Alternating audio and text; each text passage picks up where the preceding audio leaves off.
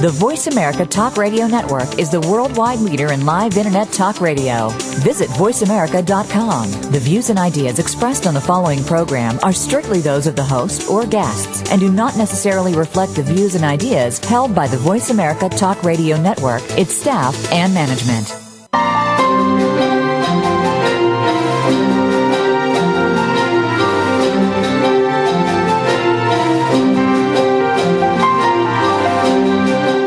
Are a visionary. You have a vision. You just need to create it and bring it to life. Welcome to Visionary Leader Extraordinary Life with your host, Kate Ebner. Our program will be an hour of inspiration for leaders who are making their visions happen and will set you on the path to having a big impact through your leadership and the life you really want. Now, here's your host, Kate Ebner. Good morning and welcome to Visionary Leader Extraordinary Life. This is Kate Ebner, and each week our show brings you inspiring stories of visionary leadership and perspective on how to bring that vision into your own life. We'll help you change your life, your organization, and the world, so stay tuned. Today, we're going to focus on how your past is shaping your future. Up until now is our topic, and we have our guest, Dr. Neil Stroul, founding faculty member of the Georgetown University Leadership Coaching Program and managing director of Kenning Leadership at Kenning Associates here in Washington, D.C. Welcome to our show this morning, Neil. Thank you so much. I'm looking forward to our conversation. Well, great. You know, whether you realize it or not, the way you're thinking about and telling your own life story is having an enormous impact on your future possibilities. This is something that I learned myself when I went to the Georgetown Leadership Coaching Program almost 10 years ago. And actually, it was you, Dr. Stroul, who presented this perspective to me. I'd love it if you could start off this morning by telling us a little bit about this idea that our story can actually shape the way we're experiencing our lives and even what's possible for us in the future. Yeah. There's a lot of different ways that we can talk about this idea, uh, but let's start with the with the basic premise of even what is a story. So, at the simplest level, uh, a story is nothing more than an explanation. Uh, what we are all noticing all the time is different effects around us, and then we have to come up with an explanation, a story, to account for the effects that we notice. So, if, for example, um, you know, you're waiting for your spouse or partner to arrive for dinner and they're not on time, and you say to yourself, "Why are they late?" Right? You're going to make up a story about it you may find that your story later needs to be corrected, but in the moment you'll come up with a story. And we're coming up with stories all the time for all sorts of different things. Uh, why did my proposal get rejected? Where did I leave my car keys? Anything um, at all. Um, and, and the idea of, of the story, it, it's, it's just a vehicle that each one of us employs uh, in order to make sense what happens for each of us is um, this thing that uh, we did talk about at Georgetown. It, it, we call it the ladder of inference, and that means as your as your stories accumulate over time, um, and you have your, your variety of experiences, that you will be predisposed to exp- uh, to interpret or make sense of your experiences more one way than another. And we we also call that structural determinism. Um, so that's the idea that um, if you can't see your own apparatus for how you organize your stories, if you don't understand your predispositions, then at the very least you're at risk uh, for composing stories that create a future that resembles your past. Wow. So what you're really telling us um, is that we have a habitual, kind of a habitual way of seeing the world. And when we see the world that way and interpret it through the story that we're um, in a habit of telling ourselves about the way the world works, um, that, that, that's kind of the way we are experiencing our life. It's the way we're making meaning, and it also has some limitations. Is that correct? It absolutely has some limitations. Um, again, you know, most of us uh, aren't necessarily going to slow ourselves down, pause, uh, and be reflective, and try and be somewhat analytical and reflective, and say, so what was I thinking? What was going on for me in the moment such that I was predisposed to interpret my experience this way rather than some other way? Um, you know, the fact of the matter is, uh, the data is the data, the raw experience that's external to us. Uh, but the interpretation of that data, um, that's very personal and that's very subjective. And, and as I said a moment ago, um, over the course of our lifespan, uh, we come predisposed um, to interpret more one way than another. Um, you know, and, and since our, our basic premise in our conversation um, this morning is around being visionary and, and visualizing a, a future, um, the risk is that if we allow ourselves to be held hostage by our past, then we are at risk for, as I said a moment ago, creating a future that resembles the past. That's great if you really do believe that your uh, life is unfolding in such a way that, you know, if you remember from the, the play Candide by Voltaire, and there was Dr. Pangloss who said that we live in the best of all possible worlds. Well, if for you in your life is the best of all possible worlds, then that's fine. But I think the vast majority of us have a sense that at least in some respects we, we would want our life to be somewhat different than it is. But what we are unable to see is how we in essence keep recreating the, the, the, our own past and therefore bringing it into the future. Huh. So we're stuck in our story, if you will, and and and have the potential to to sort of see with new eyes is what I think you're also implying. You know, I think about this, and I think that each day we're living our own lives. Certainly, I experience this. Um, we go through our day. We, as you said, we kind of come home and we look, reflect on the day, perhaps, and we um, we make meaning of what happened to us, um, in effect, building this story uh, about who we are, what's happening in the world, and how it all hangs together. Um, I remember when we were um, at Georgetown, when I was a student there 10 years ago. I've heard you talk about this many times since in the cohorts that have come, the many cohorts that have come to Georgetown over the past 10 years.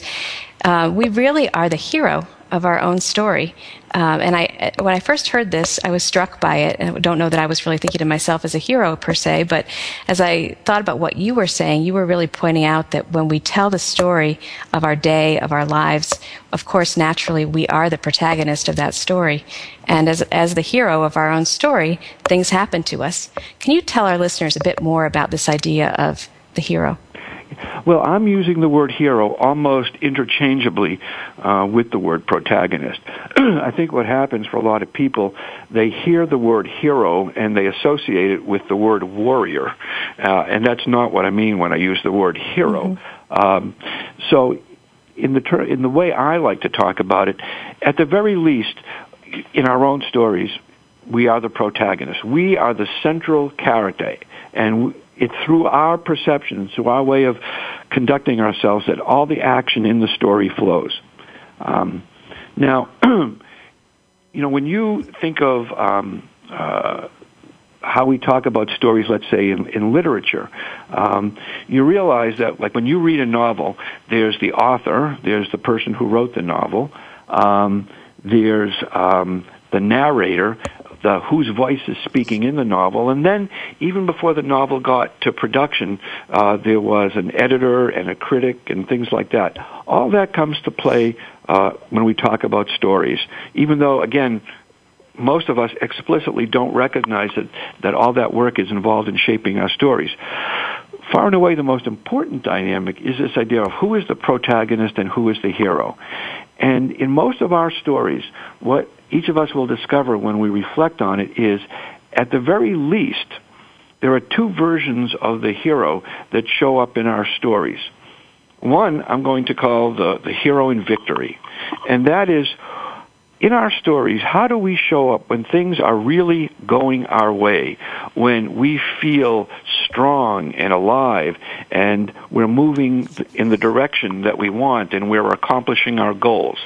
So that version we call the hero in victory. Then there's another version, and we call the one the hero in retreat. And that is, who do we become and how do we operate when we're afraid, when we're frustrated, when we believe that we're at risk for being uh, humiliated or shamed, and, and our different flavors of fear show up. That's our hero in retreat, right? You know, and notice that it's hero in victory versus hero in retreat. I don't use the word defeat because defeat is actually by itself its own separate kind of story. Um, and I would say that as individuals, we only are in we are only defeated when we tell ourselves a believable story that that it is. I love, for example, when you watch different kinds of contests and competitions, and the reporters are uh, talking, let's say, to the, the losing athletics team, and and the athlete will say, "You know, we didn't lose. We just ran out of time." Right? Because that's showing somebody who knows how to live in a story um, that keeps their best self available to themselves. So we have to watch what stories we tell ourselves, what stories we tell other people, and realize that who you are in retreat is simply what you've learned from experience about what to do when you're at risk for having your goals thwarted. We all have what we call our adaptive or defensive routines, things that we do when we feel we're at risk.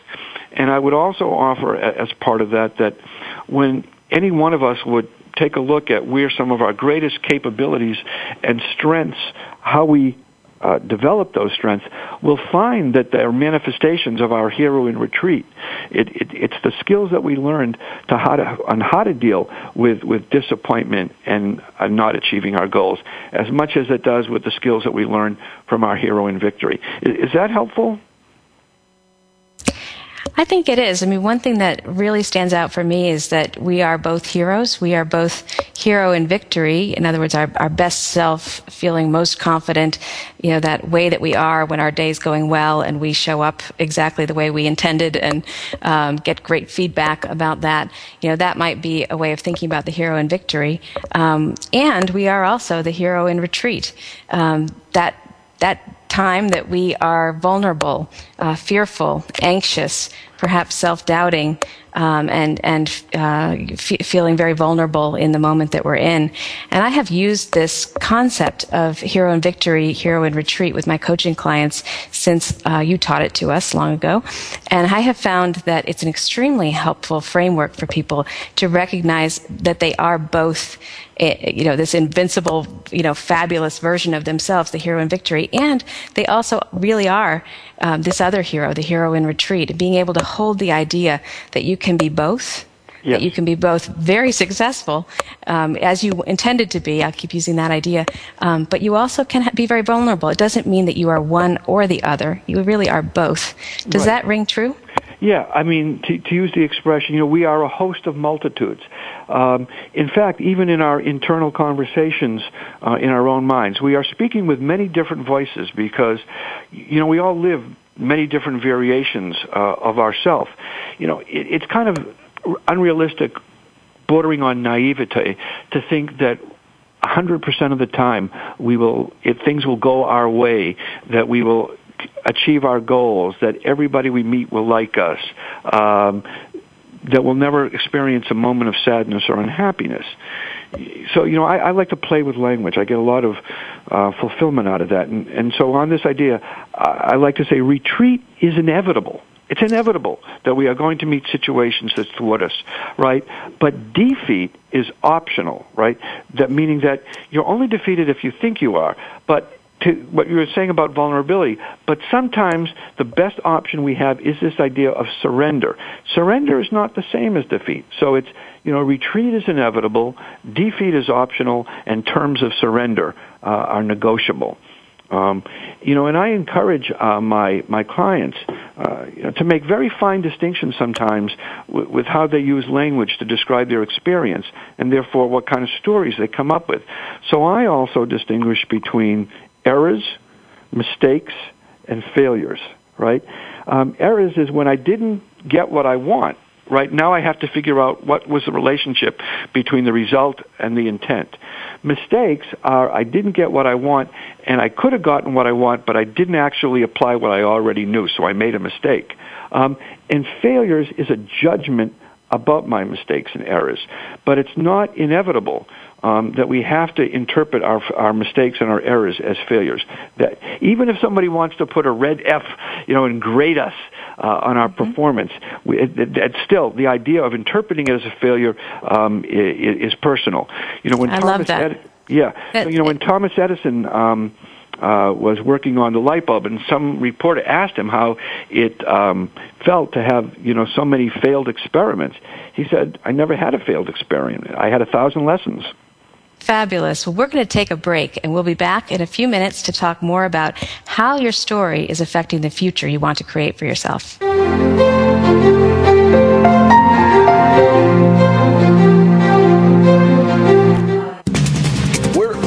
Always talking business. Talk to an expert. Call now toll free 866 472 5790. That's 866 472 5790. Voice America Business Network. Think of the world 50 years ago. Now think of this same world and how it'll be 50 years from now.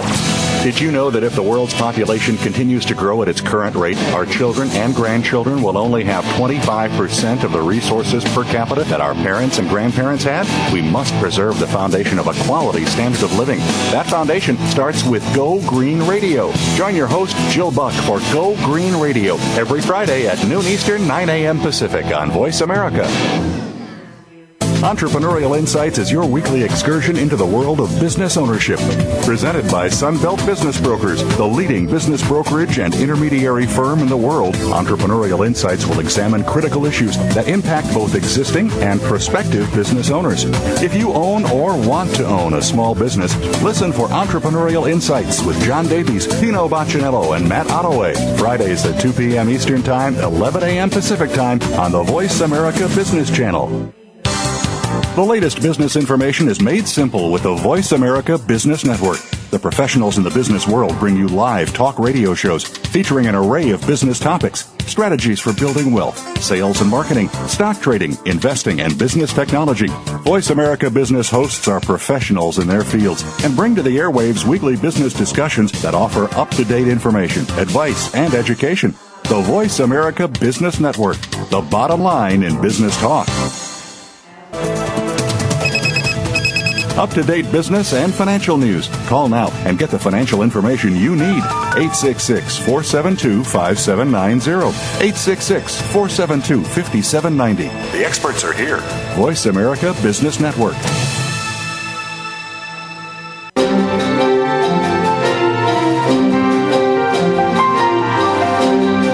Listening to Visionary Leader Extraordinary Life with host Kate Ebner. We'd love to hear from you. Pick up your phone and call into 1 866 472 5790. That's 1 866 472 5790. If you'd rather send an email, please send it to visionaryleader at nebocompany.com. Now, back to today's program.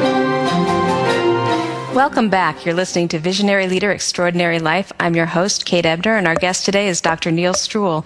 We're talking about how your story, the way you look at your past and who you've gotten to be up until now, affects the possibilities you can create for the future. And I want to invite you listeners to email us at visionaryleader at nebocompany.com so that you can share, ask your questions. We'd be glad to take your questions live on the show or share your comments. Neil, when I'm coaching, I pay attention to the story that my client is living in. In other words, I notice how he tells his own story. I might be working with someone whose story is, for example, that her role in life is to be ultra responsible and to always do an A plus job.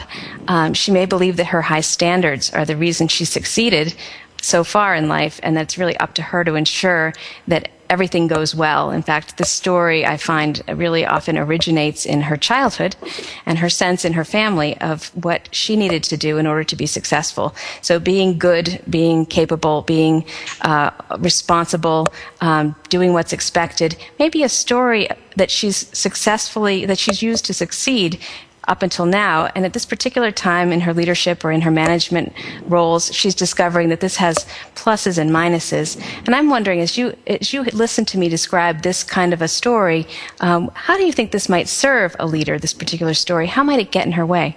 Yeah. So let's start with a, a basic idea about stories and leadership, right?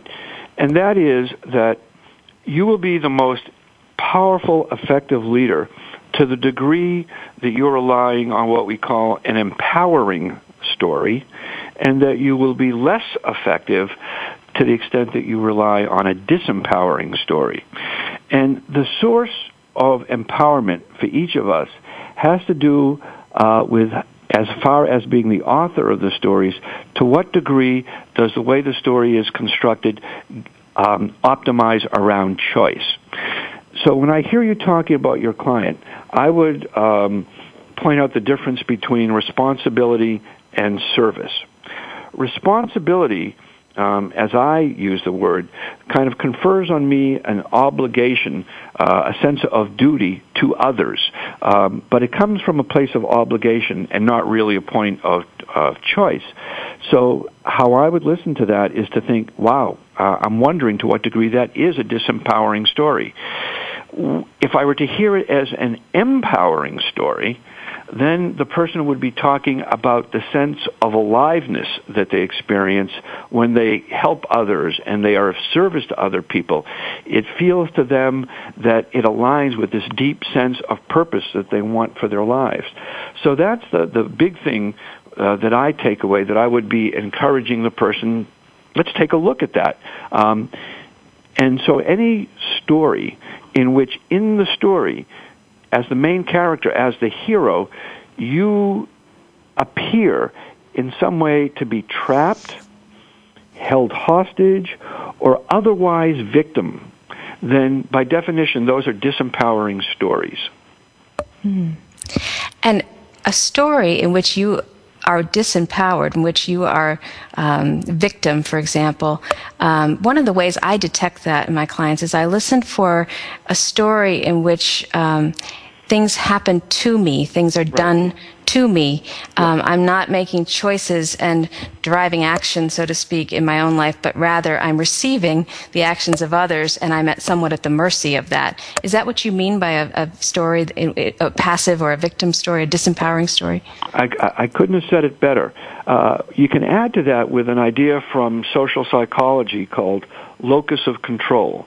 And then we talk about to what degree a person operates from an internal locus of control versus an external locus of control. So when I operate with an internal locus of control, then I'm operating on the premise um, that when good things happen, um, it's happened because I had a, I exercised good judgment. Um, I was applying my skills in an effective manner. Um, and when I um, have an external locus of control, when good things happen to me, uh, what I say is so and so helped me. I couldn't have done it myself. I was lucky. Um, just happened to be in the right place at the right time. So the internal locus of control, you confer upon yourself great agency, great ability to create the outcomes that matter to you. And when you have an external locus of control, you get lucky. So yes, that's what, exactly what we're talking about. So an empowering story it has to do with this internal locus of control, whereby you're actually allowing yourself to take credit for exactly. what's right. happening. Yeah, I mean, if you go through your life and keep coming up with stories um, that uh, there, there, are a couple of exceptions to every general principle we we follow, but as a general rule, um, if you um, keep um, giving away authorship of your stories to external agencies, you are not holding the pen, if you will, then it's going to be very hard for you to intentionally be a visionary and create the future you want. Uh, you're saying, in essence, when I get what I want, it's an accident. It's hard to be intentional. Yeah, that's not powerful, is it? It's not powerful. Um, and, and, and that is, um, unfortunately, when, when we talk about stories and we talk about up until now, uh, one of the ways that people um, reveal their victimization is they believe, in, in terms of how they use language, that they are held hostage by their past. That some condition um, in their past dictates what will happen to them the future. And really, another way to find the power is to actually formulate the question, who do I have to be? What do I have to do differently to separate myself from my past? And take responsibility for that. Take the, the, the accountability, the ownership, the authorship for moving your life in a new direction. I love that. Can you say that again? That who do I have to be question? Right. it, it's a way of reformulating or reframing or reformulating questions that take back the power, take back the sense of agent. So let's suppose that for whatever the reason are, that you have some part of your life um, that you held hostage by, whether it was an illness, a relationship, a, a tough childhood, some trauma, whatever it is, then you change the question, which is, who do I have to become? What do I have to do to create distance, to create separation from myself and that period or that event in my life? But you need to be the one to take responsibility for creating that distance, that separation. So you really can have, you know, I want to say you can have lived that past, have lived that story, but you can also say, hey, I'm going to separate. I'm going to distance myself from that, and I'm going to do things differently. I'm going to change my story. Right, and that's where choice comes into and authorship come into all this. See, I would say that in, in terms of this idea of up until now, um, basically what you want to be able to do is say, um, I am basically kind of putting a coda, a chapter heading on this part of my life. This has been my life up until now. And from this point forward, I want my life going in a different direction.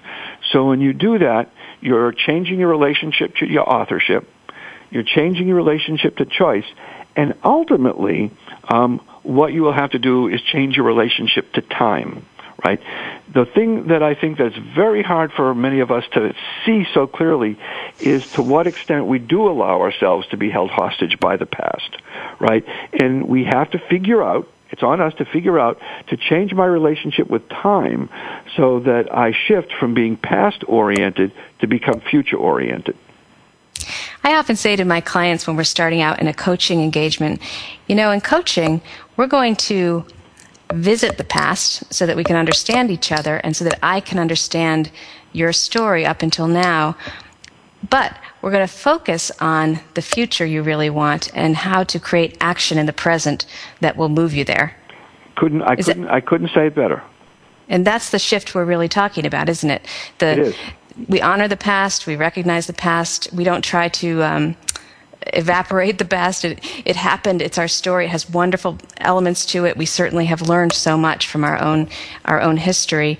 Yet it doesn't have to determine what happens next for us. Yes, it doesn't have to determine it. And, and I get concerned that there are two versions where people um, inadvertently allow themselves to be held hostage by the past. Uh, one is where you've had an you know unhappy, perhaps even traumatic past uh, there's something about you, you know your psychological apparatus in the moment where you keep returning to the past and almost reliving the horror. At the extreme end of that, that's what PTSD is post-traumatic stress disorder. The person has actually, uh, they're, they're, neurologically, they've almost become rewired in such a way that they keep reliving as a mem- they keep bringing their memories into the present tense. Right, that's the extreme version, and so you know a therapist would have to treat the person by trying to unhook them from their past if that's possible. But there's another equally um, uh, past version which also can be a trap, and that is nostalgia right? Uh, where we remember our past, whether it's a former relationship or, um, you know, you know, we were the, you know, head cheerleader or the captain of the football team or something like that. And then the past always looks better than the present and the future. And we keep looking backwards that way. Um, to the extent that you look backwards, there's less of your emotional bandwidth to create the future. Um, so I want to encourage my people who are my clients to, to, to not fall into that trap either. That's a, a, great point, the point about nostalgia actually keeping us hooked into the past. And I'll tell you a story. I once worked with a client who was leaving his profession after a very distinguished, very high profile career in finance. And he'd achieved enormous, very public success, but he was deeply disillusioned. This was after September 11th. And he was seeking to write a whole new chapter for his life and for his career. And he was so eager to move on. And as we worked together, um, as eager as he was to move on, there was so much about the career he had just left that was unresolved for him. We ended up needing to spend far longer than I expected um, reflecting upon and sort of processing the history, the up until now story, so that he then really could, you know, push off yeah. from the shores of the past, if you will, and move into the future. And so I just want to mention that sometimes uh, we need, you know, th- that telling our story and understanding who we've become and where we are right now is its own step in the process. And it's now time for us to take a short break, and we'll be right back to talk more about how you can shift your story.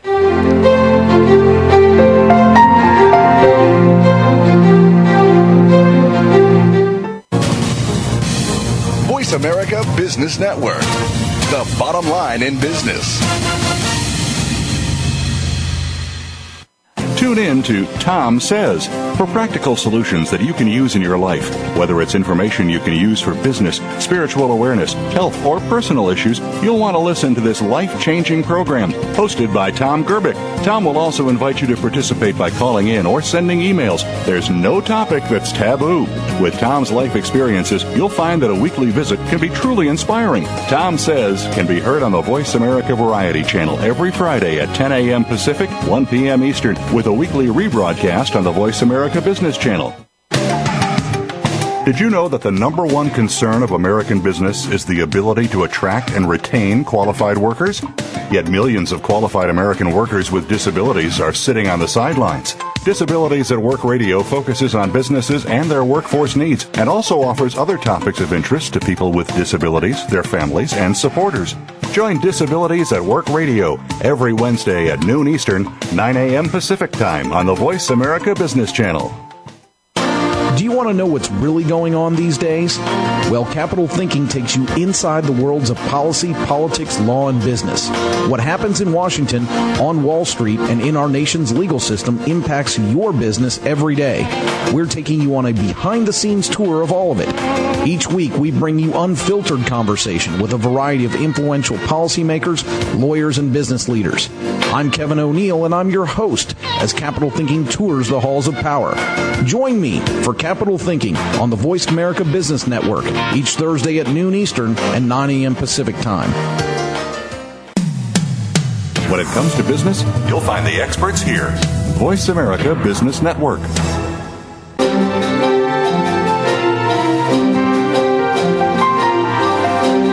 You're listening to Visionary Leader Extraordinary Life with host Kate Ebner. We'd love to hear from you. Pick up your phone and call into 1 866 472 5790. That's 1 866 472 5790. If you'd rather send an email, please send it to visionaryleader at nebocompany.com. Now, back to today's program. What is the story you've been telling yourself about your life up until now? Whether you realize it or not, the way you think about and tell your own life story is having an enormous impact on your future possibilities. Today, our guest is Dr. Neil Stroul, who's helping us explore how you can understand your past and yet use it as a catalyst for the success you want today and in the future. Um, he's just pointed out to us the hook that sometimes nostalgia for the past can be, preventing us from actually moving into the future we want. And I want to I want to start off uh, this this part of our conversation, Neil, with just a, a, discussion about what you call our stories of origin or the er story of our lives. Could you tell us a little bit about these stories of origin and h- how they affect what we believe about who we are. Right. Uh, let me uh, begin with a with a little bit of, of a, an illustration, um, and you don't have to answer my rhetorical question. Um, when you woke up this morning, what was the first thing you noticed? Right. Now, most people will say, um, you know, that they kind of notice something about their surroundings. But what's less obvious to all of us is the first thing that we notice is that I am the me that went to bed in this place last night right? It's the story of ourself, the story of identity. Um, it's almost like when we, when we awaken from sleep, it's like a computer re- rebooting. Um, and so all that other information that um, uh, for, contributes to our sense of self or identity, it's always available to us.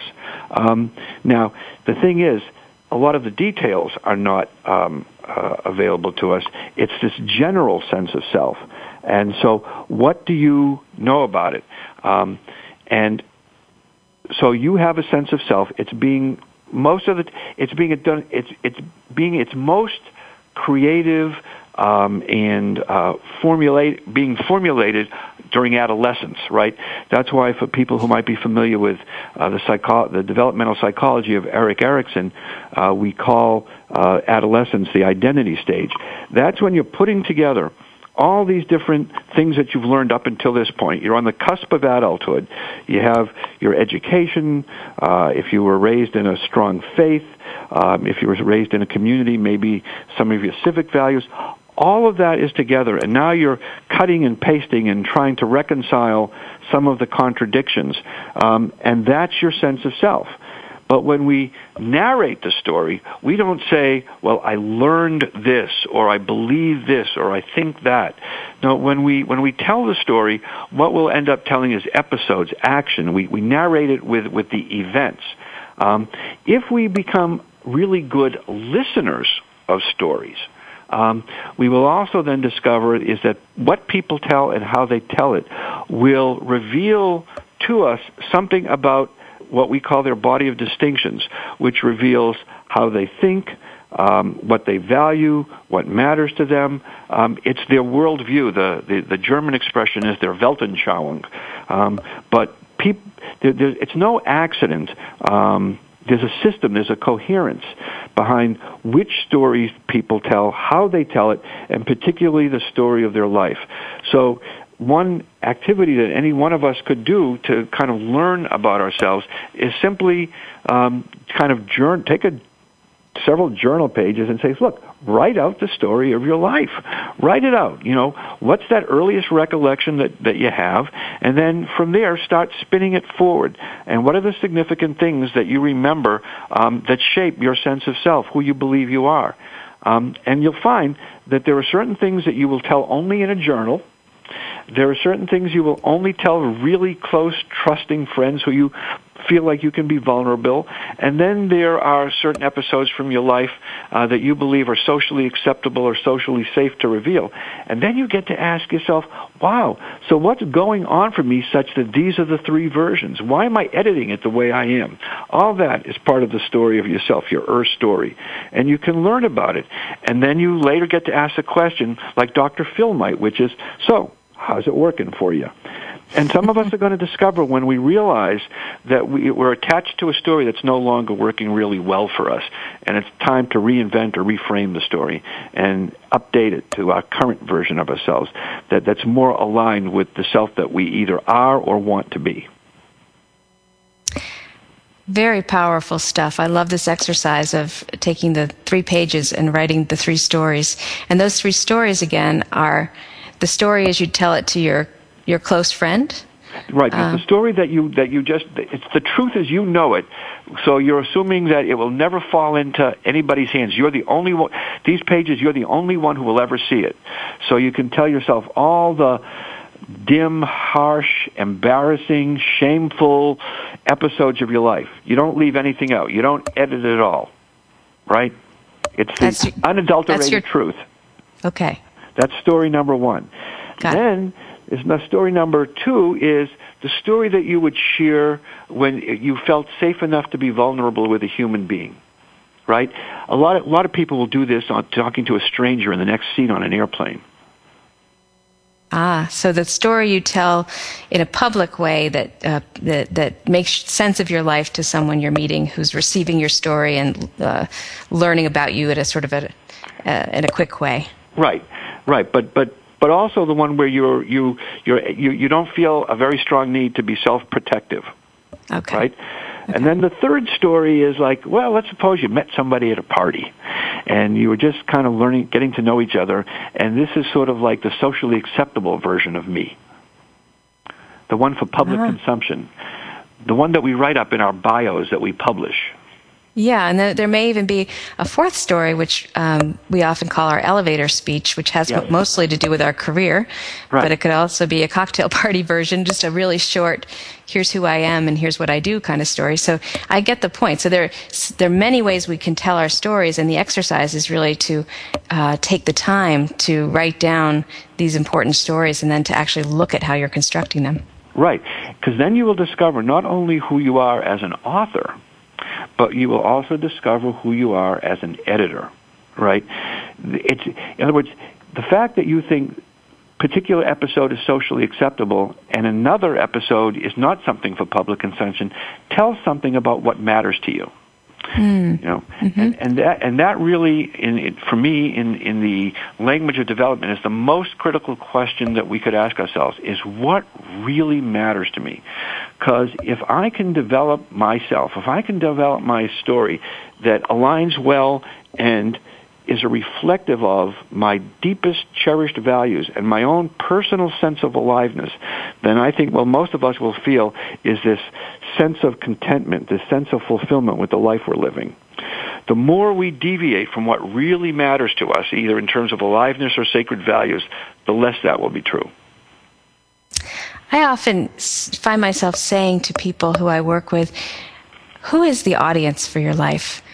I find that people, many people have a sense that there's someone watching and there's someone who is receiving um, the story of their lives with its successes and failures and for whom they need to shape their choices. Yes. And I think this idea that actually you are the audience for your life, right. right. Your own true story is the story that will be told and that needs to be told. And if we can release ourselves from trying to tell the story we think everybody wants us to tell and actually let the story be the true story of who we are and what bring, gives us that aliveness, we can be liberated from um, trying to sort of manage the way we appear in the world. Right. Yeah. So in, in, in psychology, there's an idea called a persona. Uh, and your persona is the version of yourself that you fabricated for public consumption. It's not your authentic self. It's not your true self. But it's a role that you play because you believe at some level that your real self is, is, is not um, okay for, uh, to, to bring out in public. And most of us will do that. We, we have a persona. We have different parts we play for different audiences, or at least our belief about who those audiences are. Um, you know, certainly there are people out there who are their authentic selves 24-7. Um, but I would say that um, I think they, in, in, in, in American culture, they're ex- the exception, not the rule. Right, and we hear so much about authentic leadership. You know, be your authentic self as a leader. And what I'm really hearing you say today is that it takes courage to do that and to be the truest version of your story in a day-to-day way. Right. You know, a popular uh, piece of language now is this idea of follow your own north star. Um, and, I, and I actually subscribe to it. Uh, the issue is how many of us are really clear on what our north star is or where it is. Um, I think a lot of the work we're talking about has to do with uh, a kind of pers- not introspection so much as reflection uh, on really finding out what matters. Uh, you know, I often say clarity will set you free. Clarity is liberating. Beautiful. And I wonder if you could bring this to life for us by telling a story from your own work about someone who has been able to actually shift their story and create the future they really wanted. Um, so uh, it's kind of on the spot here for me to come up with uh, you know one one client. Um, but uh, I can tell you a story of a, of a, of a client of mine who um, was very frustrated um, by um, his uh, belief uh, that his his career was not going uh, to continue uh, on a vertical path. That he he'd risen as high in the organization as he could possibly go. Um, and again, there was sort of like external evidence that would uh, validate his particular version of reality, having to do, you know, with, with different conditions that might allow him to be, let's say, let us say, discriminated against. Um, but the biggest one was that the leap from his current position to the next level was this idea that um, uh, people at the next level have to be strategic, and I'm tactical right? And in fact, he was uh, brilliant operationally. I mean, um, in every role that he uh, assumed, in terms of whatever the deliverable was, he far exceeded everybody's expectations. And so he developed a brand, a reputation for being a phenomenal doer, but not a phenomenal thinker, not a phenomenal, not a strategist. However, what I knew from my conversations with him is in fact that the story was distorted because we could have a conversation about the strategic direction of his business unit and it was very to, to, my way of thinking, very strategic view on the future of the business. Um, so by kind of probing what was going on, what we figured out was if he wasn't being strategic, uh, if he wasn't being perceived as being strategic, it's because when he talked to senior executives, he continually focused on what he was doing rather than why he was doing it. Got it. When so, we, Neil, when we come back from the break, we're going to have you tell us how he shifted this. Okay. We'll be right back. Uh,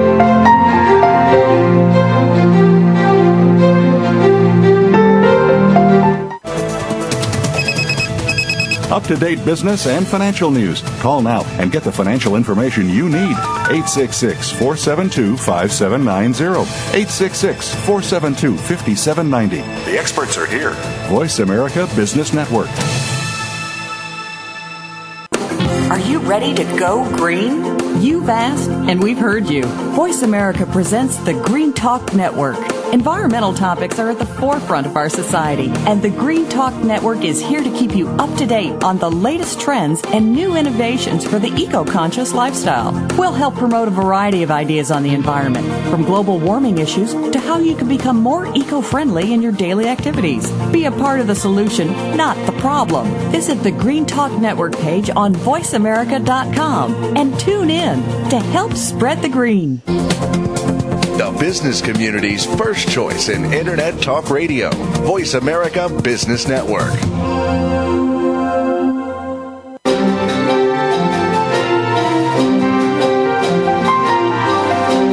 You're listening to Visionary Leader Extraordinary Life with host Kate Ebner. We'd love to hear from you. Pick up your phone and call into 1 866 472 5790. That's 1 866 472 5790. If you'd rather send an email, please send it to visionaryleader at nebocompany.com. Now, back to today's program. This is your host, Kate Ebner. You want to be visionary. You want to create a future that's exactly what you dream of, but you're stuck. Today we're looking at the way your story, the way you, you tell your story up until now may be affecting the possibilities you create for the future. Our guest is Dr. Neil Stroul, and he's telling us about a shift one of his clients made from one way of seeing things to another. Welcome back, Neil. Right. So where we left off was he knew um, that he he actually wanted to get to the next level up in his organization, but that the story others had about him would prevent him from doing that.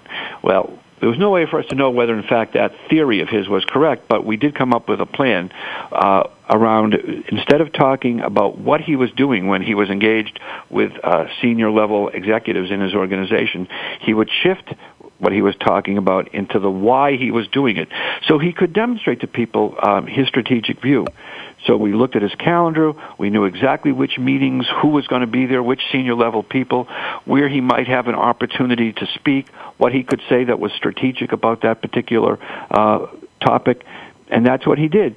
Now, you know, you asked for an example, and this is one of those great examples because uh, a year later he got the promotion that he wanted, um, and I believe it was because he was able uh, to shift his behavior, and in shifting his behavior, shift the perception of others uh, of him that in fact he was strategic, and that's the happy ending to that particular story. And it really seems essential that he paused and got a handle on the story, not only the story he had about himself and the organization, but also a sense of the story others may have been been holding about him. So is that right. awareness really enabled him to make some different choices. Right. It's the relationship between identity and reputation, um, and sometimes that's kind of hard to see. Um, but you know, the, the first part was the identity part. He had to see himself as strategic, and then when he could see himself as strategic, then he could come up with a set of behaviors uh, that would inform the reputation that would that that was, was strategic. Got it. So there's really that relationship between the story I'm telling myself about who I am and the story that the world has about me. Uh, and the, you know, and that I want to bridge back to that point about being authentic, which really uh, brings those two stories hopefully much closer together and ultimately to one story. Yep. We have a, a question that came in from one of our listeners, and this is something I'm glad this question came. This is a common concern, and the, and it's really about how do you how do you let go of something that might be a prized part of your own personal success story. In other words, something you're really proud of, something that's really made you who you are, um, yet it's critical now to formulate a whole new story to create new success. Um, how do you how do you both let go of the old story and also allow for that transformation? You know, this is one of those things where, you know, wouldn't it be great if there was this um, kind of like magic recipe for, for how you do it? Um, and in fact, you know, that that that's not what happens. I one of my distinctions that I often use in my work is this idea between easy versus simple, right? So there are certain ideas that when we kind of describe what's involved, it's simple uh, to talk about it, but it's not necessarily easy to execute. And my favorite analogy is is baseball. You know, if you when you know the idea is see the ball, hit the ball, right? That's a, that's a very simple thing to describe. But if you're actually trying to stand there and hit a ball, baseball coming at you at over 90 miles an hour, not so easy. And and that's the same dilemma we have here. Um, the the the, the um, the, the basically what it is, it, it, this is from, from Bill Bridges though, is, is, you have to kind of reverse the flow of time, uh, which is we, typically we see things with um, beginnings, middles, and ends. Um, and you have to, and when you're trying to kind of go through this personal transformation, uh, you have to start uh, with the end, which is what is that thing that I want to let go of, and getting a certain kind of clarity that I am ready to move on, uh, and then creating a set of almost like rituals and practices. Uh, which is a process rather than an event, in order to create that space. Um, but it's messy. It's it, it, it, it's a process that has to be worked through um, before you can kind of shift from the um, the, the past that's been into the future that I embrace. But that middle space is, is, is a process that we have to go through, and it's not. It's very rarely is ever clean and tidy. Occasionally, we will have one of these epiphanies, and we will see so clearly, with, with such clarity, uh, that um, I must move in this new direction, and we feel free and liberated, and we can let the past go. But in practice, it, it's usually a much more prolonged process, and that's what I would say about it. But you do have to kind of start with the idea of what it is uh, that I want to let go of, and what is that new future in which I want to move into. Thank you for that insight, Neil. That's a wonderful discussion of the question. I have noticed in some of the work I do in preparing people to develop vision that we do need to hear that whole story, that important story up until now, and honor it, and even um, acknowledge it and celebrate it. You know, sometimes in order to really move into the into the future you really want, you actually do need to stop and acknowledge the significance of the past and the hardships, the lessons, all of those things. I think your exercise that you proposed earlier about writing down the true story of your life is one of those ways that people can actually um, both capture it and yeah. honor it and also maybe free themselves from having that be the defining story.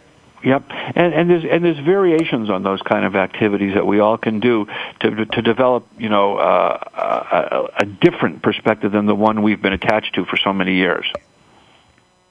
You know, the premise of our show is that listeners can manifest the outcomes they really want using visioning, and that's a process that invites us to picture and articulate a desired future. How do you think creating a future story can help us shift from the old story of the past to the future we really want? Yeah, I, think that's one that's one of the, the critical parts to it. The um, you know, visually, you you almost sometimes have to kind of see your life as as being on a set of rails, right? That that's that's that's how your your your your, your narrative arc to your story has a kind of momentum to it, and so if you don't create this vision of an alternative future, then you're kind of stuck on the same set of rails, um, so that you are likely to end up in a future that, in so many significant respects, is going to resemble your past. Um, and if you want to come up with a, a picture of what the future could be, of what would work better for me, I think you have the, the two most basic questions you have to begin with uh, have this idea around this idea of what matters. Um, and on the one hand, you have to say, what values do, do, do I really hold sacred that I would want to adopt as organizing principles for my life? And the second has to do with when I look at my life as a whole up until now, what have I noticed what you know about under what conditions, both internal and external, that I have felt, felt the most alive. And what a lot of people discover is when they get very clear on this uh, things that are, about aliveness, they will find that when the conditions that allowed them to feel alive in the past, those kind of conditions aren't don't exist in their present.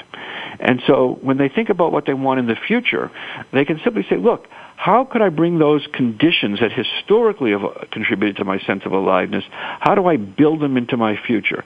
You know, one that I see so um, frequently is that the younger version of this person had something artistic or expressive in their life, whether it was music or poetry or the visual arts, and then they got caught up in their life um, and you know they had raised a family, they had career responsibilities, they had, you know, adult responsibilities like bills, and they felt, and they told themselves a story, I don't have time to pursue these kinds of things. Um, mm-hmm. But then so putting some of that back in your life, putting it, and so that's one of the things I think is is in order to create that vision of the future, you need to first find out um, under what conditions, you know, does my life really work for me, and then you build the future by how you answer those questions. Neil, you've given us such great perspective here today, and I um, am grateful that you've been on our show and have pointed people to looking into the past to understand how they're making meaning and how that potentially uh, needs to be honored and, and ultimately shifted so that they can create the future that they really want. It's just been an honor to have you on our show today. And I'd like to invite you all to join us next week to hear innovative business leader Jim Kiles talk about a visionary global campaign called Four Years Go, whose mission is to change the course of human history over the next four years. Jim's going to tell us why we need to make this change and how you can get involved in this important vision. Um, I'm here today with Dr. Neil Stroul, and to sign up to receive tips and exercises related to today's show, please go to www.nebocompany.com and sign up for our Visionary Leader newsletter. Thank you all for joining us. Have a great day.